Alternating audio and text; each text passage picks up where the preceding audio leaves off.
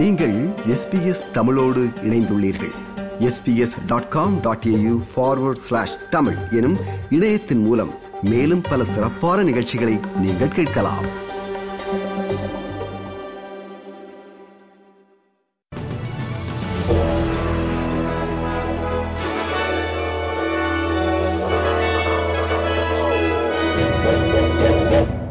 நேர்களுக்கு வணக்கம். இன்று நவம்பர் மாதம் இருபத்தி நான்காம் தேதி வெள்ளிக்கிழமை. எஸ்பிஎஸ் தமிழ் ஒலிபரப்பு வழங்கும் செய்திகள். வாசிப்பவர் குலசேகரம் சஞ்சயன். இஸ்ரேல் மற்றும் ஹமாஸ் இடையே நான்கு நாள் போர் நிறுத்தம் இன்று நடைமுறைக்கு வரும் என்று கத்தார் அரசு கூறுகிறது. ஐம்பது இஸ்ரேலிய பயண கைதிகளில் முதல் பதிமூன்று பேர் சனிக்கிழமை அதிகாலை விடுவிக்கப்படுவார்கள் என்று அதிகாரிகள் கூறினார்கள். எகிப்து மற்றும் அமெரிக்காவின் உதவியுடன் கத்தா அரசினால் ஏற்படுத்தப்பட்ட திருப்புமுனை நான்கு நாள் போர் நிறுத்தம் நேற்று வியாழக்கிழமை நடைமுறைக்கு வர இருந்தது. ஆனால் தாமதமானது. இந்த நான்கு நாள் போர் நிறுத்தத்தின் போது வான் மற்றும் தரை உட்பட முழு போர் நிறுத்தம் இருக்கும் என்று கத்தார் வெளியுறவு அமைச்சக செய்தி தொடர்பாளர் மஜீத் அல் அன்சாரி கூறினார். We hope that there will be no breaches, and both sides have agreed. And there will be times where the environment has to be completely stable to allow the release of hostages. As for the entry of medical staff, starting tomorrow, you will see the entry of supplies in all its forms to Gaza. I don't have details about what these supplies will look like, but I have no doubt it will include crisis workers and humanitarian supplies. But the focus now is on the entry of aid, and other details will follow. Perth பெருநகரில் காட்டுத்தீயினால் பத்து வீடுகள் அளிக்கப்பட்டுள்ளன நிலைமை கட்டுக்குள் வர இன்னும் சில நாட்கள் ஆகலாம் என்று அதிகாரிகள் எச்சரிப்பதால் இந்த எண்ணிக்கை உயரக்கூடும் என்று அச்சம் நிலவுகிறது. நூற்றி ஐம்பதுக்கும் மேற்பட்ட தீயணைப்பு வீரர்கள் பேர்த் நகரின் வடக்கு புறநகர் பகுதிகளில் பெரும் தீயை எதிர்த்து போராடி வருகின்றனர். எரிகற்கள் மழையாக பெய்ததால் நூற்றுக்கணக்கான குடும்பங்கள் தங்கள் வீடுகளிலிருந்து நேற்றிரவு வெளியேற வேண்டிய கட்டாயம் ஏற்பட்டது. இந்தோனேசியாவிலிருந்து படகில் பயணம் செய்த பன்னிரண்டு பேர் கொண்ட குழு மேற்கு ஆஸ்திரேலிய கடற்கரையின் தொலைதூர பகுதியில் எப்படி தரையிறங்கியது என்பது குறித்து ஆஸ்திரேலிய அதிகாரிகள் விசாரணை நடத்தி வருகிறார்கள். படகில் பயணித்தவர்கள் இந்தோனேசிய குடிமக்கள் இல்லை என்பது உறுதியாகியுள்ளது.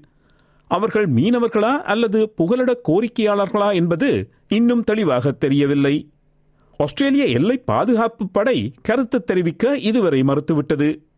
இந்த படகு பாதுகாப்பு படையின் கண்களில் படாமல் மேற்கு ஆஸ்திரேலிய மாநிலத்தின் ஈஸ்ட் கிம்பலி ஷாயரில் உள்ள விண்டம் என்ற இடத்தில் தரை இறங்கியது என்று கூறப்படுகிறது. அமெரிக்காவின் நியூயார்க் மாநிலத்தையும் கனடாவின் ஒன்டாரியோ மாநிலத்தையும் இணைக்கும் பாலத்தில் ஏற்பட்ட தீ விபத்து குறித்து இன்னும் விசாரணை நடத்தி வருவதாக அமெரிக்க காவல்துறை கூறுகிறது. பாதுகாப்பு காரணங்களுக்காக நான்கு அமெரிக்க கனேடிய எல்லைகள் தற்போது மூடப்பட்டுள்ளன.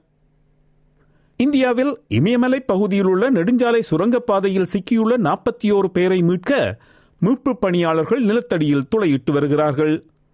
உத்தரகாண்ட் மாநிலத்தில் நான்கரை கிலோமீட்டர் நீளமுள்ள சுரங்கப்பாதையில் கடந்த நவம்பர் பன்னிரண்டாம் தேதி குழி விழுந்ததில் நாற்பத்தி ஒரு பேர் சிக்கிக் கொண்டார்கள்.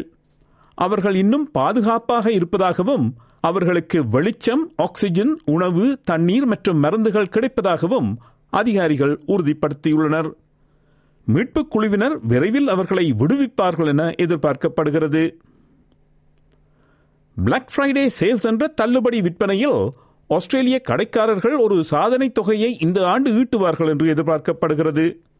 சில்லறை வியாபாரம் இதுவரை மந்தமாக இருந்துள்ள போதிலும் நான்கு நாள் தள்ளுபடி விற்பனை காலத்தில் ஆறு புள்ளி மூன்று பில்லியன் டாலர்கள் பெறுமதியான பொருட்கள் விற்பனை ஆகலாம் என்று நேஷனல் ரீட்டெயில் அசோசியேஷன் கணித்துள்ளது. இறுதியாக கிரிக்கெட்டில் இந்தியாவின் விசாகப்பட்டினத்தில் நடந்த முதல் டி டுவெண்டி சர்வதேச போட்டியில் ஆஸ்திரேலியாவுக்கு எதிரான கடைசி பந்தில் ரிங்கு சிங் ஒரு சிக்ஸர் அடித்ததால் இந்திய அணி இரண்டு விக்கெட் வித்தியாசத்தில் வெற்றி பெற்றது. ஆஸ்திரேலிய அணி மூன்று விக்கெட் இழப்பிற்கு இருநூற்றி எட்டு ஓட்டங்கள் எடுத்திருந்தது. அதில் ஜாஷ் இங்கிலீஷ் நூற்றி பத்து ஓட்டங்களை பெற்றார் என்பது குறிப்பிடத்தக்கது. இத்துடன் எஸ்பிஎஸ் தமிழ் ஒலிபரப்பு வழங்கும் செய்தி நிறைவு பெறுகிறது.